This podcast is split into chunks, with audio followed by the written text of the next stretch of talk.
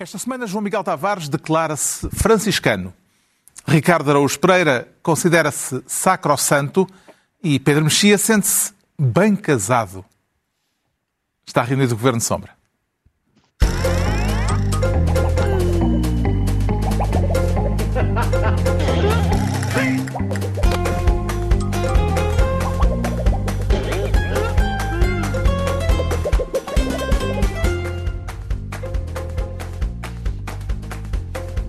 Ora viva, sejam bem-vindos no final de uma semana em que o Parlamento decidiu que vamos todos ter de passar a andar de máscara nos espaços públicos, mesmo na rua. Uma semana em que se ficou também a saber que o PSD vai rejeitar a proposta de orçamento de Estado e que o PCP se abstém, deixando o governo, portanto, à mercê dos três votos do PAN. Falaremos dessa dança política orçamental daqui a pouco, com o Ricardo Araújo Pereira, desta vez à distância, mas Apenas por cautela. Tudo tranquilo, Ricardo? Sim, tudo bem, Carlos. Tive, tive como é que é a gíria? O, é, tive contacto direto com uma pessoa que, que testou positivo. E, portanto, é apenas a pausa estar... técnica que se impõe depois de ter estado em contacto com alguém que tem o bicho. É isso, Carlos, mas tal como a CMTV disse de Cristiano Ronaldo, eh, sobre mim pode dizer-se exatamente o mesmo. Este homem é um combatente, este homem está, este homem vai expulsar o bicho, ou o bicho não sabe com quem é que se. Não, neste caso, é, este homem nem tem o bicho. Não, para já não, não há, para já não há indicação Então pronto, então não, nem sequer é comparável. Queria-se comparar a Cristiano Ronaldo, mas não, é desta vez que a, que a comparação vai colher para seres igual a Cristiano Ronaldo, tens que continuar a ser capaz de levantar o polegar e nós transformamos isso num grande gesto heróico. É, não, mas eu tenho, tenho essa capacidade. Mostra lá, mostra lá. Espera aí, vou-te vou revelar. Olha, para isto. Essência de espírito. Mas o bicho, o bicho tem. A única coisa que o bicho me obriga é que agora, enfim, por causa disto ninguém quer estar ao pé de mim. Mas eu já estou habituadíssimo. o bicho que não tem. É, é preciso salientar isto. Porque, porque, ou melhor, não há é só cautela. Vou fazer o teste agora em breve para, para ver se. Portanto, não sabe ainda por quanto tempo vai ter de ficar recolhido. Exatamente, não faço ideia, não sei. Nem um resfriadinho? Não, mas estou com mal perder, estou com muito mal perder. O meu principal sintoma é mal perder.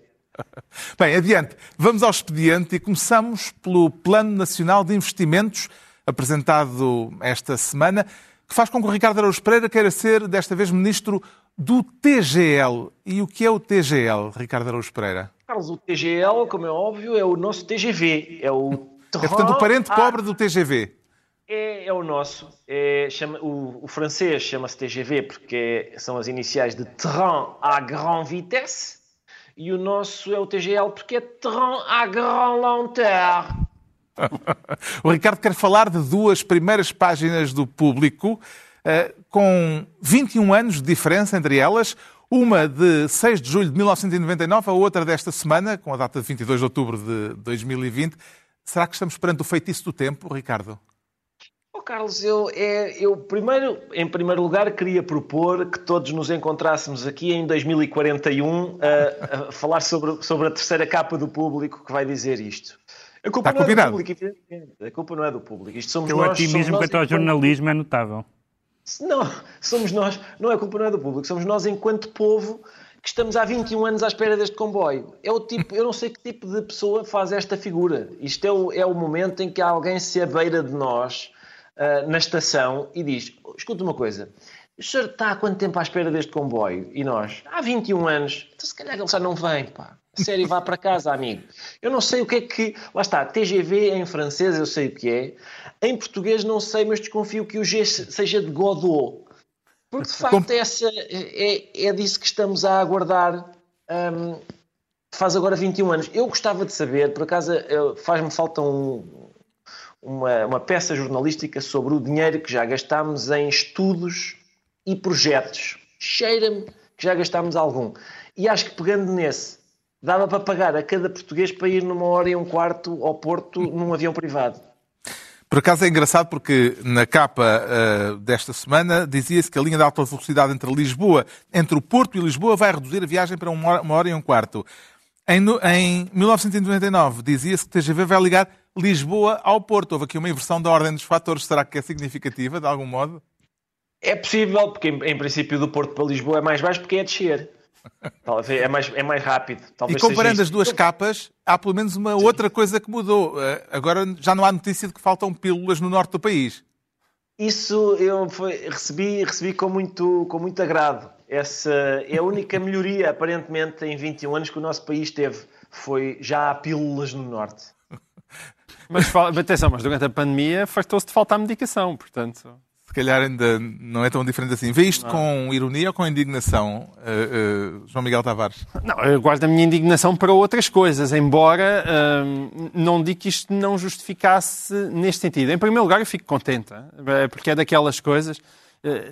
Nós às vezes pomos-nos a falar de grandes obras públicas e a gente pensa, mas um aeroporto no Montijo valerá a pena, não valerá a pena, e um TGV para aqui, para ali, para o outro lado. Agora, um TGV que um comboio rápido que ligasse Lisboa ao Porto numa hora e um quarto, acho que é daquelas coisas que são tão óbvias, que, faria, que farão tanto pelo país, que não me custa a aceitar que é óbvio que se deve fazer, é um bom investimento. A única coisa que depois podemos perguntar, e daí possa vir alguma indignação, é porque é que demorou 20 anos, porque não é que o país tenha, tenha estado preparado durante este tempo. Não é que não se tenham gasto rios de dinheiro a fazer três autoestradas paralelas entre Lisboa e o Porto. Se calhar com menos umas autoestradas já se tinha despachado o comboio. Gostava eu que falei com um amigo falar... engenheiro, Carlos, não sei se me permite, mas eu Sim, falei com um amigo certeza. engenheiro e ele disse-me que em 21 anos teria sido possível aproximar Lisboa do Porto em uma hora e um quarto de outra forma, que era levar pedra por pedra Lisboa para o lado de Coimbra. Dava, em 21 anos dava para termos trasladado Lisboa e ficarmos a uma hora e um quarto de comboio do Porto uh, dessa forma. Gosta da possibilidade de se voltar a falar do T deitado, Pedro Mexia?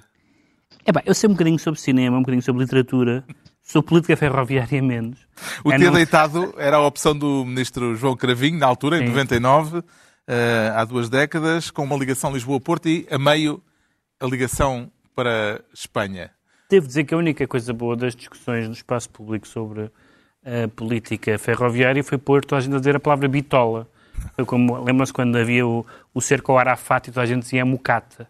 O Arafat está na mucata. Uh, e aqui é a bitola ibérica, a bitola europeia. Agora, do ponto de vista uh, do, do, que eu li e do que aquilo que o João Miguel disse, é evidente. É, é evidente não só a ligação Lisboa-Porto, como evidente aquela ideia de, de que Madrid pode ser o centro de, de, de, várias, de vários destinos, nomeadamente comerciais, naturalmente, e de mercadorias uh, e, de, e, do tal corredor interior, todas essas ideias que vieram outra vez à baila, portanto, não, não são não são realmente obras faraónicas, nem elefantes brancos, nem coisa do género, como tantas vezes nós vemos estas coisas com, com o pé atrás. Mas sobre política ferroviária, fico-me por aqui. Pode ser que a bazuca permita agora esse investimento. Entregamos ao Ricardo Araújo Pereira a pasta de ministro do TGL, o Train à Grande Lonteur, e é a vez do João Miguel Tavares se tornar ministro da tampa. Quem é que corre o risco de dar tampa a quem?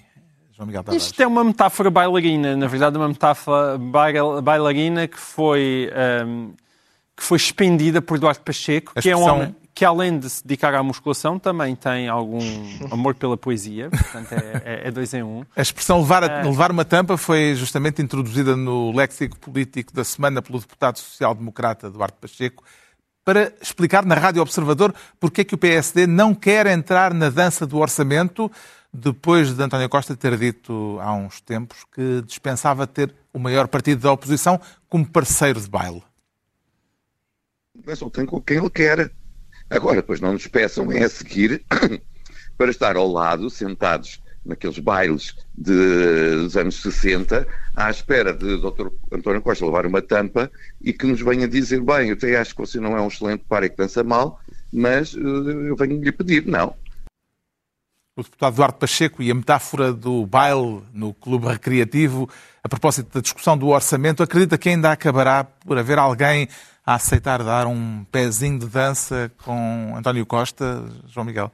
Eu acho que quem vai dar um pezinho de dança com António Costa é o par do costume. Uh, uh, pelo menos um deles, não é? Sim. Portanto, o PCP PC... já anunciou que se abstém. O PCP já anunciou Portanto, que se abstém. quase viabiliza, mas as contas ainda não estão fechadas. Sim, e continua a fazer um suspense a dizer primeira, na primeira votação viabilizamos, na generalidade, mas e depois ainda se vai ver. E mesmo na primeira, uh... na primeira votação, na, na votação da próxima semana na generalidade, ainda falta Ainda faltam obter alguns mais três deputados. votos. Exatamente. eh, Em princípio, Podem- do PAN. eh, Podem ser o PAN ou pode ser o próprio Bloco de Esquerda. Não sei se o Bloco de Sim. Esquerda quer ficar de fora da dança. Mas seja quem for, mesmo que seja o PCP, é, é daquelas pessoas que vão para a pista de baile, mas com uma carantonha tão, tão, tão mal disposta que não dá vontade, embora tenha que ser. Ora, e este tipo de encenação, hum, já lá vai cinco anos e isto vem-se agravando. Não é de agora, não é? Já, no- mesmo na altura da, outra, da, da geringonça propriamente dita, também ah, havia aprovações, mas sempre com uma certa má vontade. E essa má vontade tem vindo em crescendo.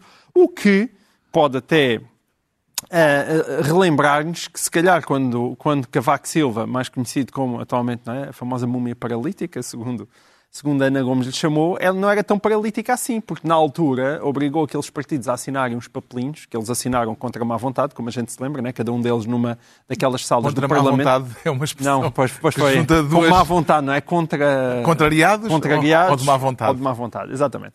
Ahm, e, e- e fizeram isso numa daquelas salas esconsas do Parlamento, mas a verdade é que funcionou. Daqui, apesar de tudo, houve alguma instabilidade. E com distanciamento social. E porque distanciamento Foi o Bloco social. de uma vez e o PC E da o outra. PC2. Desta vez não houve nada disto.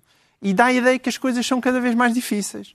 Como em parte seria de esperar. O problema aqui é o contexto da pandemia. E isso é que faz muita confusão. Eu vejo pessoas à, à- à guerra por causa de um orçamento que todos nós temos a sensação que daqui a dois meses, provavelmente antes dele ser aprovado, já está ultrapassado. Porque, evidentemente, o orçamento é construído com base em determinado tipo de expectativas económicas que neste momento estão completamente dependentes de uma pandemia que nós não sabemos para onde é que ela vai. E, portanto, tendo em conta que essas expectativas provavelmente eh, vão todas para água abaixo, ah, eu compreendo muito mal estas hesitações, estas dificuldades, até porque isto causa um desgaste faz com que António Costa e o governo, de vez de terem a cabeça deles nos sítios que realmente importam, andam aqui a perder tempo com, com, com estas discussões orçamentais que eu acho que não levam a, a lado nenhum. António Costa, entrevistado na TVI, disse que não vira as costas ao país. Foi uma frase literal. Leu isto como uma garantia de que se o orçamento for chumbado, o Primeiro-Ministro não se demite? Pedro Mexia.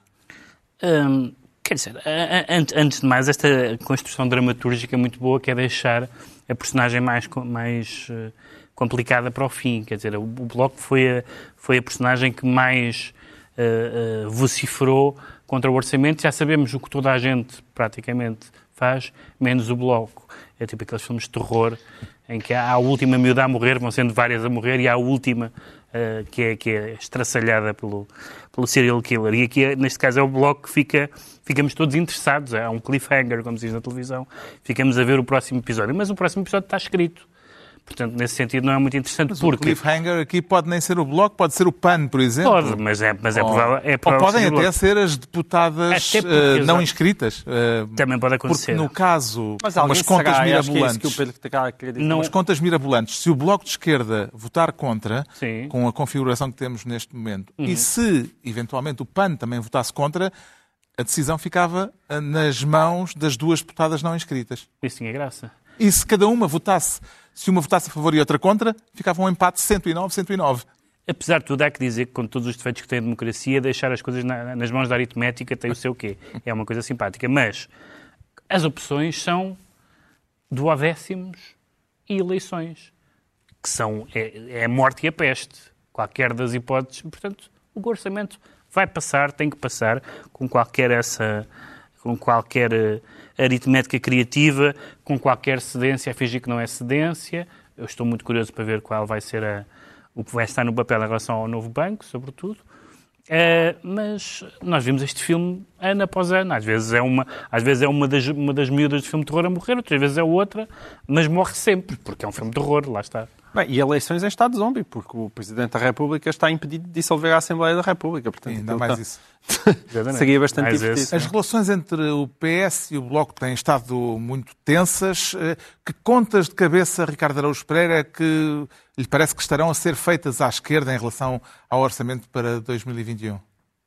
Acho que são as contas do costume, aquelas contas de tentar perceber se, se o, que é que, o que é que o custo que tem viabilizar, ah, de que modo é que esse custo pode ser contrabalançado com uh, gabarulice sobre o facto de esta e esta medida terem sido por nossa, por nossa iniciativa. Essa, a relação entre o, entre o PS e o Bloco sempre foi.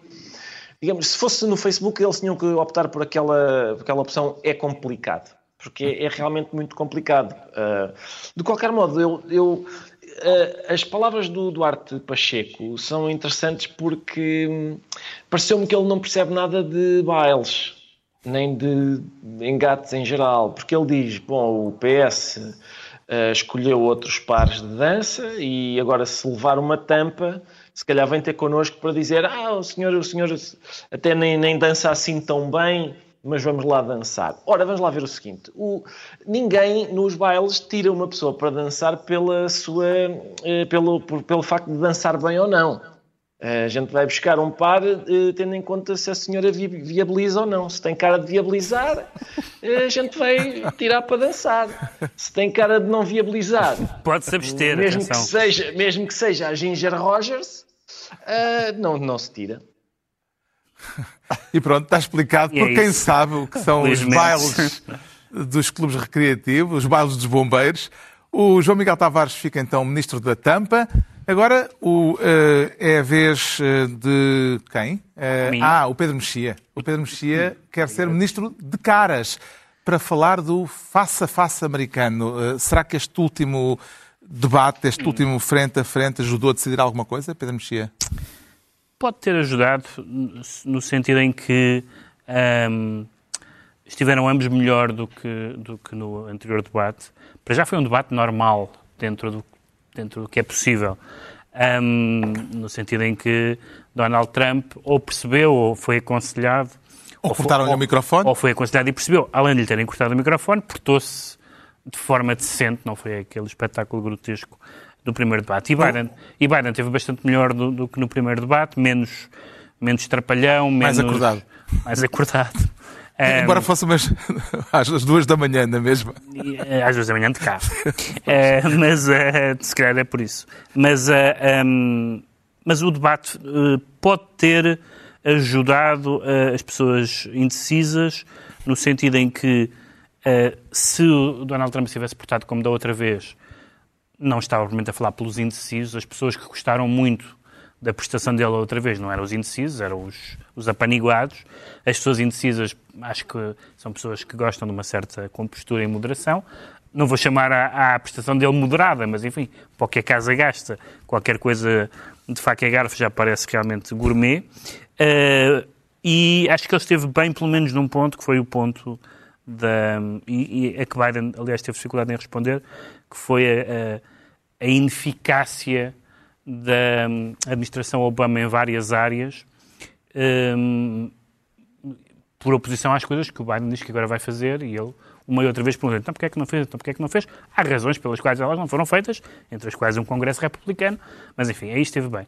Houve no algum re... momento especialmente marcante? No, no, resto foi um desastre, não, não há nada a dizer sobre uh, positivo sobre o combate à pandemia nos Estados Unidos, não há nada a dizer sobre a ideia de que o Biden é socialista ou, ou, mais à esquerda do que isso, a ideia de que, de que a separação das famílias das, dos pais e das crianças é, é aceitável porque estão em, em, instalações limpinhas, como ele disse, ou a ideia de que uh, vai mostrar as declarações de impostos, mas não já, em breve.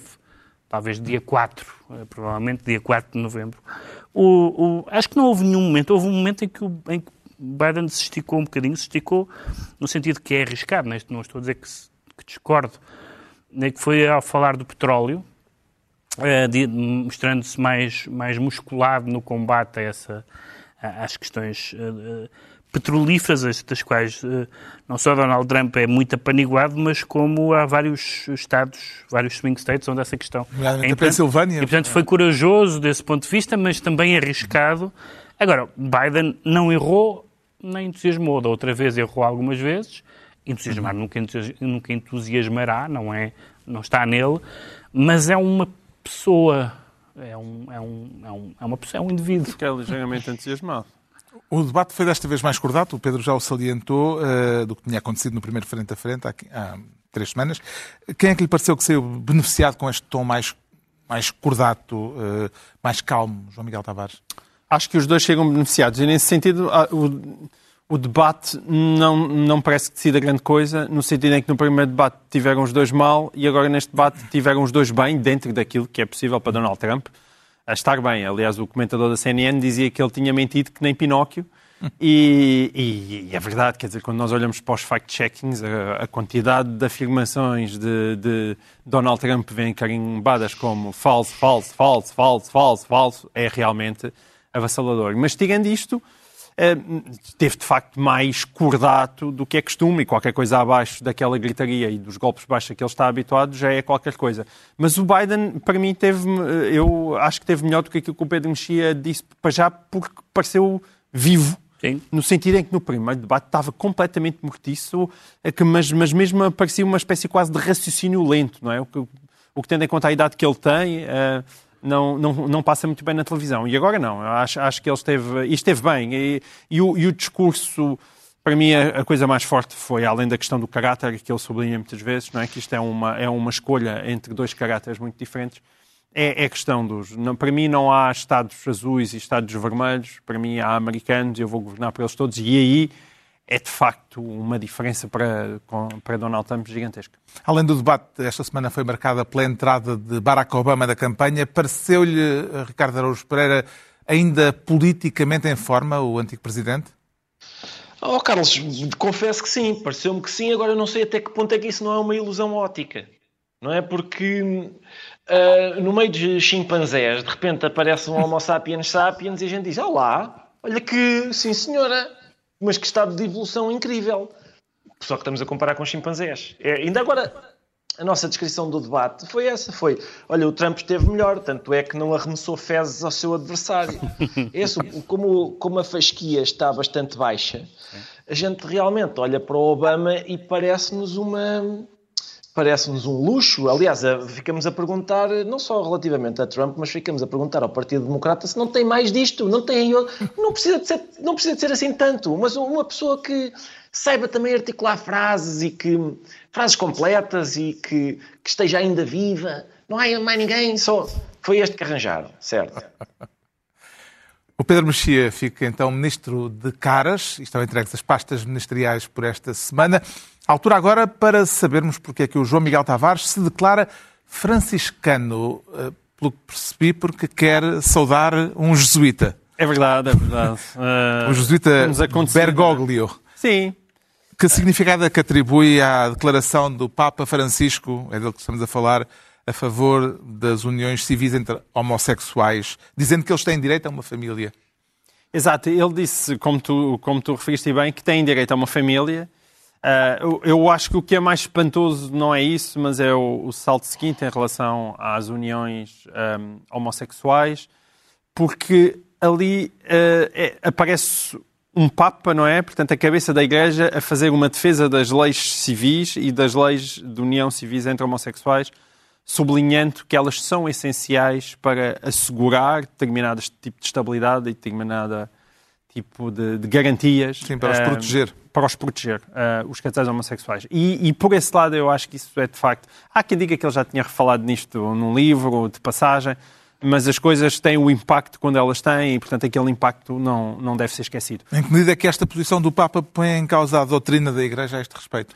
Eu acho que ele sai muito bem aí de uma maneira habilidosa, no sentido em que uh, vai dizer que a doutrina da Igreja não é intocada, no sentido em que os, os casais não podem, não podem uh, casar pela Igreja, mas quer dizer, eu, eu acho que é muito difícil uh, passar isso apenas dessa maneira. Claro que eles não podem continuar a casar pela Igreja, mas o acolhimento que, que, que Bergoglio tem dado aos casais homossexuais desde praticamente o início do seu papado é, é algo que, sobretudo para os homossexuais católicos, para os homossexuais que estão dentro da Igreja, que faz uma diferença absolutamente radical. Para quem conhece a Igreja por dentro, certamente que, que, que conhece homossexuais que, de uma maneira ou de outra, vão sendo escorraçados, pessoas que estão envolvidas em atividades da Igreja, que, quando se descobre que são homossexuais, são afastadas. E isto implica uma, uma, uma revolução muito grande e que já tardava e que que eu acho que evidentemente é não faria sentido ser de outra maneira, porque aquilo que está escrito naquilo que é a doutrina cristã e o que está escrito nos Evangelhos é, é uma doutrina de acolhimento das pessoas que são excluídas E, e a única coisa que o Francisco está a dizer é, na verdade, é aquilo que está escrito na Bíblia, não é? Mas isso, ao mesmo tempo, é revolucionário, tendo em conta aquilo que é a trajetória da Igreja Católica, que ao longo, pelo menos desde a Humana e Vita, é uma, uma igreja que parece, de facto, pelo menos naquilo que é para a opinião pública, obcecada pelas questões sexuais. E nós não, falamos, não falávamos da Igreja por outra razão. Ou seja, era porque não, não havia a pílula, não podias usar os contraceptivos, e depois temos a questão dos homossexuais, temos a questão do celibato dos padres, e não se falava de outra coisa senão, senão, senão do sexo. Eu esta semana escrevi um texto sobre isso e, e eu dizia, quer dizer, espero que seja que a Igreja pare de olhar para as partes baixas e passe a olhar para cima, porque é aí que a Igreja pode tem, tem de facto. Não, sim, e porque aí tem muito a dar ao mundo, no sentido de dizer que olha, o mundo não se esgota na, nessa, numa superfície e há uma dimensão espiritual que está ao alcance das pessoas e que, e que enriquece as pessoas enquanto seres humanos. E essa mensagem acho que faz tanto sentido hoje em dia que celebro, um, celebro com grande entusiasmo estas declarações do Papa Francisco e espero que a Igreja se volte a centrar naquilo que é essencial. Que efeito é que esta posição do Papa Francisco pode vir a ter, Pedro Mexia, no braço de ferro que se diz existir entre uma ala conservadora e uma ala progressista na Igreja Católica? Isto, como aliás aconteceu várias vezes ao longo deste, deste papado, o que tem acontecido é que as, as frases, que são sobretudo frases, mais do que decisões, revolucionárias, ou ditas revolucionárias, são uh, preferidas sempre em contextos não revolucionários, isto é, são preferidas, um, neste caso, num documentário, em entrevistas. Não foi uma, uma encíclica. Uma vez a bordo de um avião. Não passava. Ou seja, ou seja uh, um, se, eu, se eu disser uh, fora da, da cabine de voto vou votar no candidato tal, isso não é um voto. Só é um voto se eu puser lá o boletim. E, portanto, desse ponto de vista, aliás, há duas coisas importantes. Primeiro, há uh, o seu próprio historial enquanto arcebispo de Buenos Aires e a maneira como ele, na altura, quando se discutiu o casamento um, entre pessoas do mesmo sexo na Argentina, defendeu, de certa forma, a união civil como alternativa ao casamento civil. Portanto, nunca esteve em causa a doutrina da Igreja. Defendeu a união civil como alternativa ao casamento civil, porque, apesar de tudo, protegia naquelas matérias que nós conhecemos de, de, de, de, hospitalizações, de heranças, etc., protegia as pessoas e não dava um passo que para a Igreja custa muito a dar de equiparação com os casamentos, com os casamentos entre pessoas de sexo diferente. Ora bem, isso é, o mais que se pode dizer é que isso é uma aceitação da doutrina do Estado, não é uma mudança na doutrina da Igreja. Agora, é uma declaração que por um lado mostra boa vontade, mostra sinais de acolhimento, por outro lado vai exasperar os, os setores eh, conservadores. Eu gosto pouco de usar essa expressão conservadores progressistas, acho que não é uma expressão muito feliz, mas para as pessoas Mas há um conflito latente. Sim, há um conflito entre duas fações, mas eu acho que a utilização de expressões, digamos, de ordem política não me parece que, eh, que espelhe o que está, do que está ali. E, portanto, a doutrina da Igreja sobre o casamento católico não mudou. Sim, mas tem um impacto simbólico gigante. Ou... Foi o que eu acabei de dizer. Claro. E, mas isso não, não pode ser. Eh, Agora, eh, só vou discordar do João Miguel eh, na, na baliza histórica da, da preocupação da Igreja com certo. o sexo, que eu recuava uns milénios. Eu recuava uns não, milénios, ou seja, a relação... Sim, da... mas não se falar de outra coisa. Era esse o meu não, sentido. Não altura, falares de outra coisa. Porque na, altura, porque na altura não havia uma desconformidade tão grande entre as práticas sociais e a doutrina da Igreja. No século XV, as, as doutrinas morais não estavam em total choque com a doutrina da Igreja. Hoje estão. E, portanto, desde os anos 60, isso é muito patente. Mas, quer dizer, como se costuma dizer, está tudo no Santo Agostinho. É. Portanto, a relação, a relação do sexo, a relação difícil com a sexualidade humana é para o bem e para o mal. Não sei se há bem aqui, mas admitamos que sim. É problemática na história da Igreja Católica. Acredita, Ricardo Araújo Pereira, que com esta frase o atual Papa revoga a frase do Papa anterior, em que ele considerava a homossexualidade um intrínseco mal moral? Sim, eu, quer dizer, uh, desse ponto de vista há muito para revogar, porque, uh, por exemplo, para São Tomás de Aquino, a homossexualidade é uma abominação que pior, pior só, só o bestialismo. Uh, e, portanto, não, é preciso, não é preciso ir a São Tomás, Ricardo.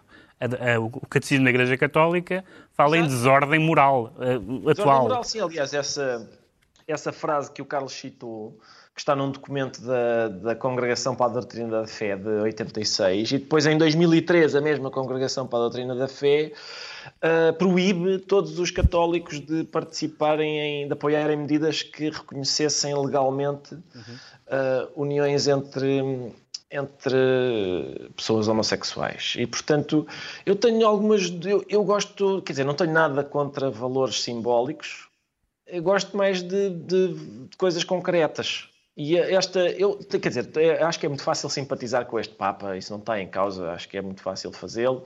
Uh, Parece-me uma pessoa uh, muito simpática, mesmo quando dá sapatadas em beatas que o querem agarrar, até, também, até isso eu apoio. Uh, agora, estas declarações, digamos, seriam, seriam realmente revolucionárias em 1950. Em 2020, a altura em que já boa a parte dos é, Estados Certo, mas boa parte dos Estados já fazem Sa isto. Sabes que a Igreja, desse ponto de vista, não é um TGV. Pois assim, não, é, é pior ainda. É pior ainda do que um TGV. Leva mais tempo a chegar uh, do, que, do que o próprio TGV. E, portanto, eu não sei, era aquilo que o Pedro estava a dizer há pouco, que é estas declarações, um, porque é que têm apenas esse valor simbólico e não outro? Mais efetivo, digamos assim, porque normalmente são proferidas, como o Pedro disse, nessas ocasiões, ou seja, não é, não é, uh, são, são em momentos em que o Papa não está a ser assessorado pelo Espírito Santo e por isso não Mas, tem infalibilidade. Mas deixa-me só dizer uma coisa, quando eu falei em valor simbólico, há uma dimensão prática neste valor simbólico, ou seja, há muitos padres, não é, dito, vá, se quisermos utilizar a a expressão progressista, não é? que têm um trabalho de acolhimento, que trabalham junto de pessoas homossexuais e que ainda o fazem quase numa espécie de tangente àquilo que é a Igreja Central, digamos assim, que se sentem muito reforçados no seu papel, não é? E isso é uma coisa muito importante. Com estas palavras. Espero que sim, espero que sim, espero que, espero que ninguém lhes diga, bom, certo, mas não há razão para te sentires reforçado porque isso foi dito num documentário. Não é bem, não é bem por isso, por isso é que as questões simbólicas, por isso é que as questões simbólicas não são apenas as questões doutrinais e podem ter força. Agora, há de facto uma diferença entre mudar a doutrina e dizer coisas que sendo apenas Exato. simbólicas têm um impacto social muito grande. Isto no fundo é a mesma discussão que, que, que dá, dá cento e tal anos sobre a aceitação do, do, do divórcio ou do casamento civil antes disso. Portanto, é, é é, uma, é a Igreja a fazer as pazes com o mundo mais do que a mudar a sua própria doutrina. É uma porta que se abre, em todo caso. Uh, está esclarecido porque é que o João Miguel Tavares se declara franciscano. Quanto ao Pedro Mexia, diz sentir-se bem casado. Não me diga que decidiu fazer concorrência ao João Miguel Tavares, ah, até que enfim, trazendo é... para aqui matéria de confessionalismo familiar. Isso era impossível, isso era de striptease para baixo. Não, ah. não, não, não, não, era possível. Que... Este bem casado, o casado é com maiúscula, não é? É um casado com maiúscula. O... Quero falar da, da ruptura uh, na direita espanhola entre o PP e o Vox esta semana. Mas o... Dito assim, parece que eu sou casado com minúsculo. Mas a... Sou casado com minúsculo. Mas casado a... de Pablo Casado, o, sub... o sublinhado, o líder do PP espanhol. O sublinhado aqui nem sequer é ser de direita espanhola, é, é alguém da direita europeia, um líder de direita europeia, pela qual, pelo qual, aliás, não dava grande coisa, confesso, antes desta semana, finalmente disse aquilo que era óbvio para algumas pessoas e começou a, começou a ser problemático no último ano e meio, não se pode dizer isso. Pode, quer dizer, entre estes senhores e nós, entre a direita conservadora, liberal, direita clássica, direita mainstream, como lhe quisermos chamar, e a direita nacional conservadora, populista, ou como lhe queremos chamar, para evitar a expressão extrema-direita que não nos leva muito longe, não, não, há, não há comunhão de interesses, não há, não há comunhão de adquiridos. O PP votou há... contra a moção de censura ao governo espanhol, proposta pelo Vox de Santiago Abascal. Vê nisto a criação do célebre cordão sanitário? Não gosto da expressão cordão sanitário porque eu acho que a partir do momento em que os partidos são Uh, concorrem uh, legitimamente às eleições e têm votos, são tão legítimos uns como os outros. Eu não gosto da ideia que sejam párias. Acho que é uma coisa muito mais simples do que isso, que é o que disse Pablo Casado. Não somos nem queremos ser como vocês. Ou seja, Uh, o, Santiago Abascal falou da, da, Europa e comparou o processo europeu a Hitler. Falou, da, falou das guerras culturais comprando todas as que existem e inventando mais. Uh, uh, insultou adversários políticos. Entrou numa polarização absurda. E, portanto, o que, o que Pablo Casado disse, e, era, e é pena que não tenha sido dito por mais líderes da direita europeia, é dizer sim senhor, boa sorte, tenha muitos meninos, mas isto não somos nós. Isto é outra direita, tem toda a legitimidade para estar, esteja lá com o voto, mas não temos, não somos a mesma coisa. Claro que depois essas pessoas chamam essa direita a direita cobarde, mas ninguém pode obrigar as outras pessoas a estarem de acordo connosco. E, portanto, não se trata de coragem nem cobardia, trata-se de há famílias, na, na esquerda como na direita, opostas e que não se, e que não se entenderam historicamente, estiveram em guerra, aliás, há não muitas décadas, e portanto essa ideia de que agora isso acabou e vamos todos gerar novas minorias com pessoas uh, que, cujas ideias nós deploramos, é bom que finalmente um líder da direita o tenha dito tão explicitamente como Pablo Casado o fez. Vê nesta clarificação política em Espanha, Ricardo Araújo Pereira, uma possibilidade de contágio para o nosso contexto político em Portugal? Eu, quer dizer, ultimamente o, o contágio das ideias políticas tem-se feito mais com as más do que com as boas. Uh, e, portanto, tenho algum receio de que isso não suceda. De qualquer modo, em Portugal, uh, fazer aquilo que o Casado fez, que é uh, traçar uma linha muito clara de divisão entre ele e as ideias do Vox. Cá em Portugal, supondo que alguém, por exemplo, Rui Rio, quereria fazer isso, traçar uma linha entre ele e as ideias de André Ventura, por exemplo, era mais difícil porque é, muito, é um bocado difícil perceber que ideias são as de André Ventura, porque ele apresenta-se a votos com um programa que diz que quer acabar com todos os serviços públicos, incluindo uh, a saúde e a educação, mas depois vai reformular em cima do joelho o programa. E, portanto, eu acho que é preciso, se calhar é disso que, que o Rui Rio está à espera, que, que, António Ventura, que André Ventura primeiro fixe um, um programa e depois então possa discordar dele. Que, é um contas, que contas políticas é que terá feito o líder do Partido Popular Espanhol, João Miguel Tavares, para cortar de uma forma tão drástica com um partido, o Vox, que apoia os governos do PP e é importante perceber que eles são sócios políticos uh, na Comunidade de Madrid, uh, na Andaluzia e em Múrcia. É por isso que eu acho que é uma extrapolação exagerada, porque supor que deste sumo desta moção de censura significa que nunca nas décadas mais próximas o PP algum dia se coligará ao Vox se precisasse dele para governar a Espanha. Tenho imensas dúvidas. Bem, mas é, é, já há ruptura em, na Andaluzia, por certo, exemplo. Certo, Portanto... mas, mas, certo, mas eu, eu só, só quero mesmo dizer que essa extrapolação pode ser abusiva, mas naquilo que conta, foi um discurso absolutamente extraordinário. Aliás, aquilo que tecnicamente se chama um roast hoje em dia. Aquilo foi o roast do Abascal e que nem, acho que a maior parte das pessoas não estava à espera. Não sei quem é que escreveu aquele discurso, eu tive o cuidado de o ouvir integralmente. Foi um discurso de cerca de 35 minutos, se foi o casado, se foi outras pessoas que trabalham com ele, ou se foi. Se calhar, Entrou foram, logo a mãos. Não, mas o, o, discurso é incrível do princípio ao fim. Aquilo é uma maravilha e, e, e, demonstra. Aliás, teve um impacto brutal, tanto que também estamos aqui a falar dele hoje.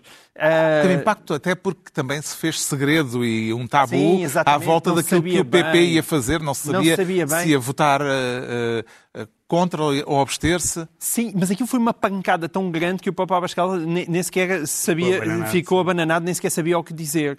E isso mostra também, porque é, é um discurso de um, é um discurso de direita, no sentido que o PP é um discurso de direita, mas um discurso de centro no sentido da agregação do, do, dos espanhóis.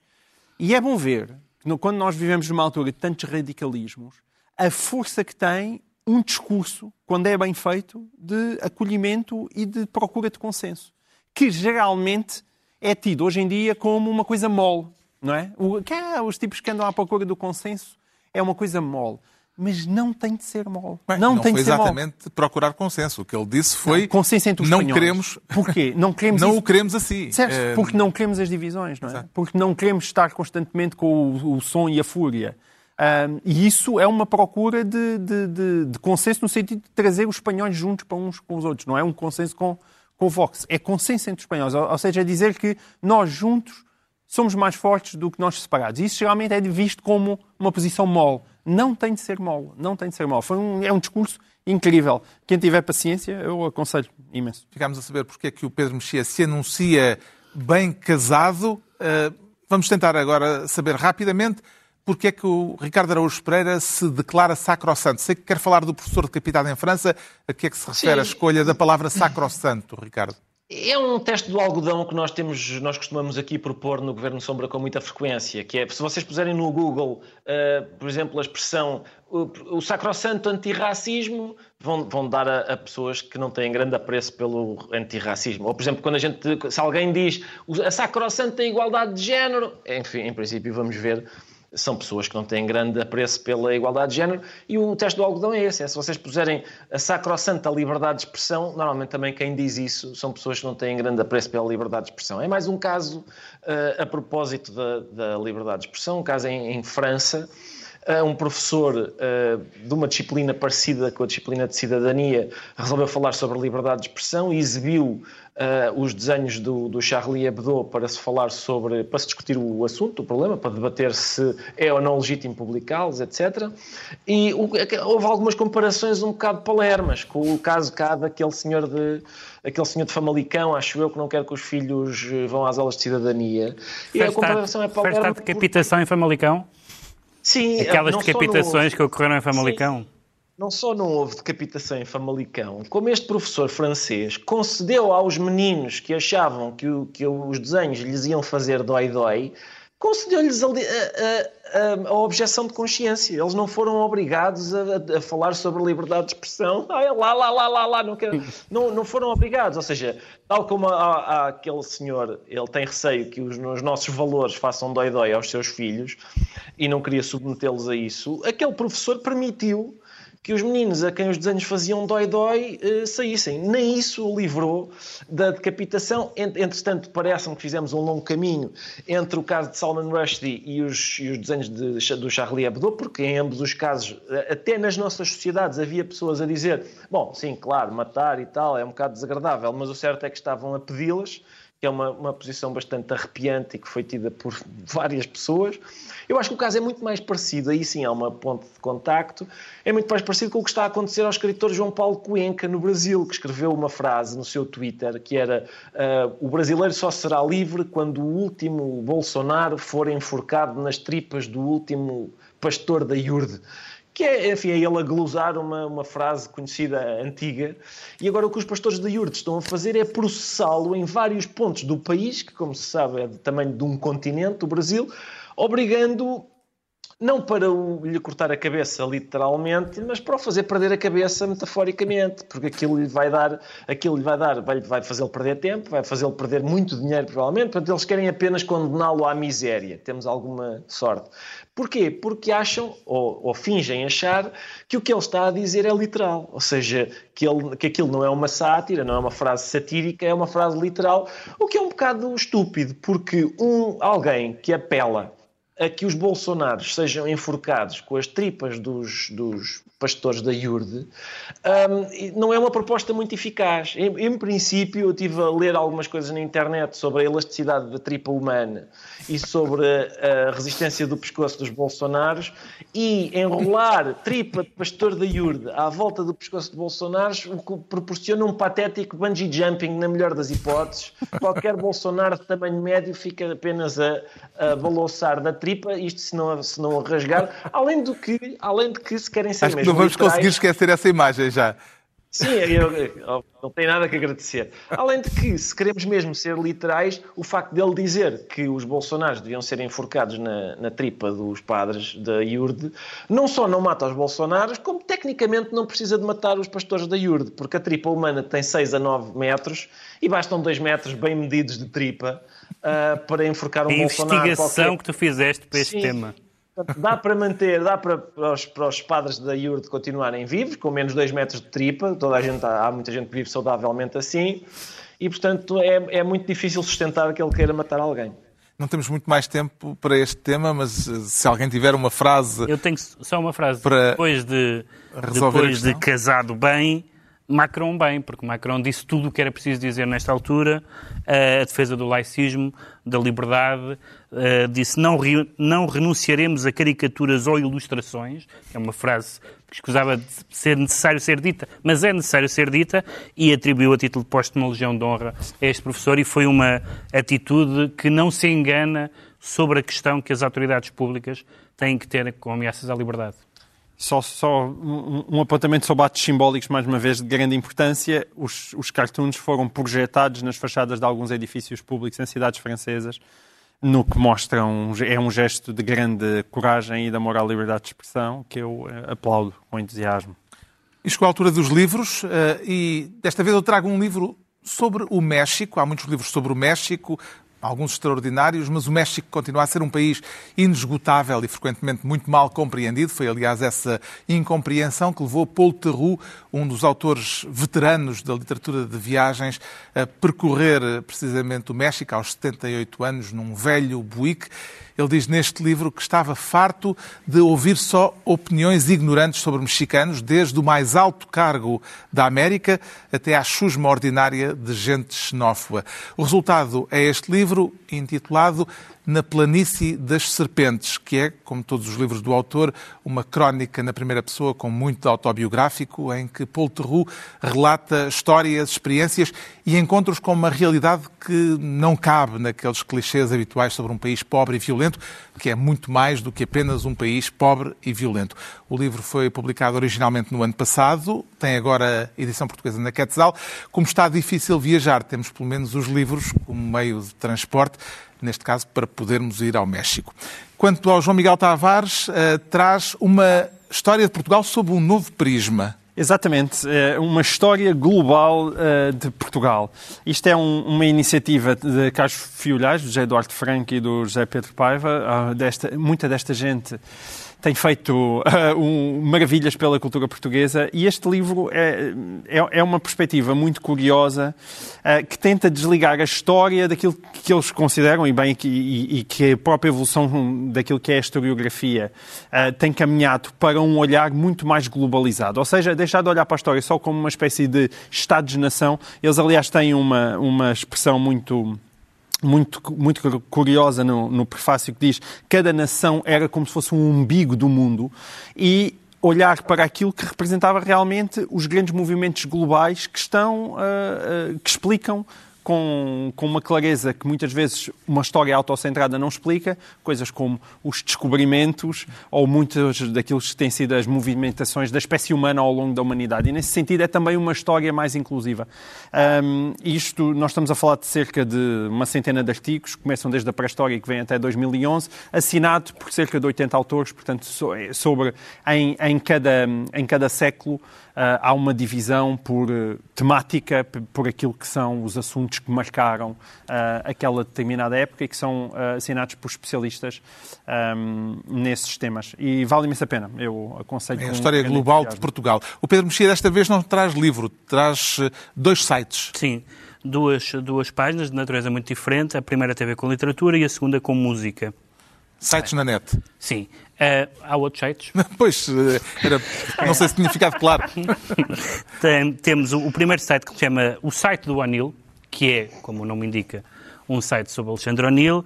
É um projeto da Universidade Católica com o apoio da Fundação Gulbenkian e que está alojado na, no site da Biblioteca Nacional, coordenado pela Joana Meirim, e é um site sobre, evidentemente, sobre a poesia e a obra de Alexandre O'Neill, eh, com tudo o que é preciso saber em termos de bibliografia ativa e passiva, biografia, espólio, a biblioteca dele, mas com um tom, até se pode ver nas, nas, nas categorias, que é a vidinha, tomai lá do Anil e outras expressões, com um tom que não é um tom sisudo, mas um é um tom oniliano. Mas um, um tom que faz jus ao, ao.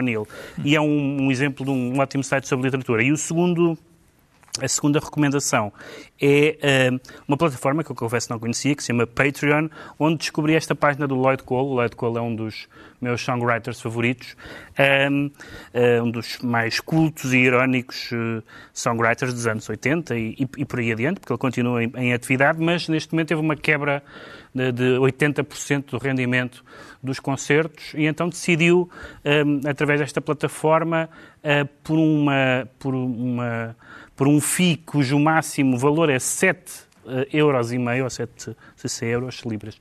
Não, acho que é, acho que é euros e meio. É, é a tabela máxima, oferece uh, vídeos, ensaios, aulas de guitarra, letras assinadas, memorabilia de concertos e máscaras, entre as quais uma máscara que tem uh, o nome de uma canção dele, So You'd Like to Save the World, que queres salvar o mundo, que é uma canção que famosamente diz se queres salvar o mundo, começa por ti. O Ricardo Araújo Pereira tem um livro, Tenho, presumo. sim, uma, uma À coleção. Aliás, é uma nova coleção da- das edições 70, Carlos, que tem alguns livros, por exemplo, o Elogio da Palavra, ah, o Elogio da Rebeldia, o Elogio do Amor, o Elogio da Lentidão, o Elogio da Bicicleta. Também merece. Eu não sei, eu suspeito, não tenho a certeza. Melhor seja- no último programa do que tu, só para avisar. Ele passou os livros com muito mais pinta. Sim, no temos de seu mostrar último programa, não estás com nada. o, o Carlos Vaz Marques passou também livros, vários volumes, mas com muito mais E era filosofia. atenção. Muito mais Mas elegância. eu do não nasci para isto. Eu não nasci para isto. Eu, eu, Pronto. eu curvo, curvo-me ao talento de Carlos Vaz Marques para passar livros. Agora, devo dizer-vos o seguinte: aqui, por Só exemplo, numa o meu frase. É este, é este elogio da lentidão, que pode ser lido, sobretudo para pessoas que estão em confinamento, como eu, pode ser lido em articulação. Com o célebre ensaio de Italo Calvino sobre a rapidez, contido nas seis propostas para o próximo milénio, que aliás é citado aqui, e as pessoas depois podem passar o seu confinamento, uma tarde qualquer, a decidir se preferem as razões da lentidão ou as razões da rapidez, e assim não bebem menos. Fica o elogio da lentidão, no caso. Está concluída mais uma reunião semanal. Dois, oito dias, à mesma hora, aqui, novo Governo Sombra, Pedro Mexia, João Miguel Tavares e Ricardo Araújo Pereira.